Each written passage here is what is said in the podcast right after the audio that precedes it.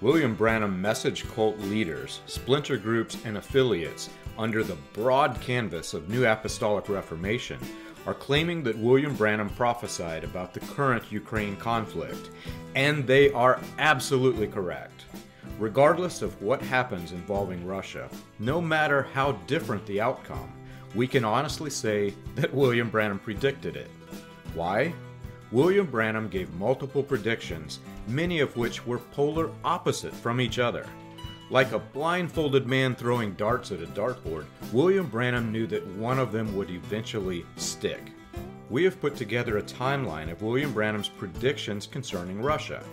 William Branham claimed to have in 1933 prophesied that communism would reign. He claimed to have predicted that communism would fall. He predicted that Russia was America's greatest threat, and that Russia was no threat at all. Predictions include affirmations that Russia would never invade the United States to Russia's boots on the ground.